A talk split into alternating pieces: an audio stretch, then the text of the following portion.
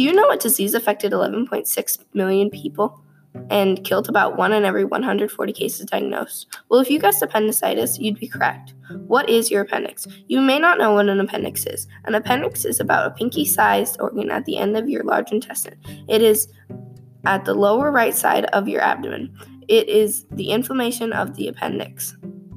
How it starts. A blockage in the lining of the appendix that is that results in an infection. That is most likely the cause of appendicitis. The bacteria multiplies rapidly rapidly and causes the appendix to become more deadly. Pain and symptoms.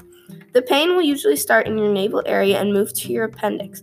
Your navel is your belly button. The inflammation worsens and pain gets more severe. Anyone can develop appendicitis, but it, but it is most common between ages 10 and 30.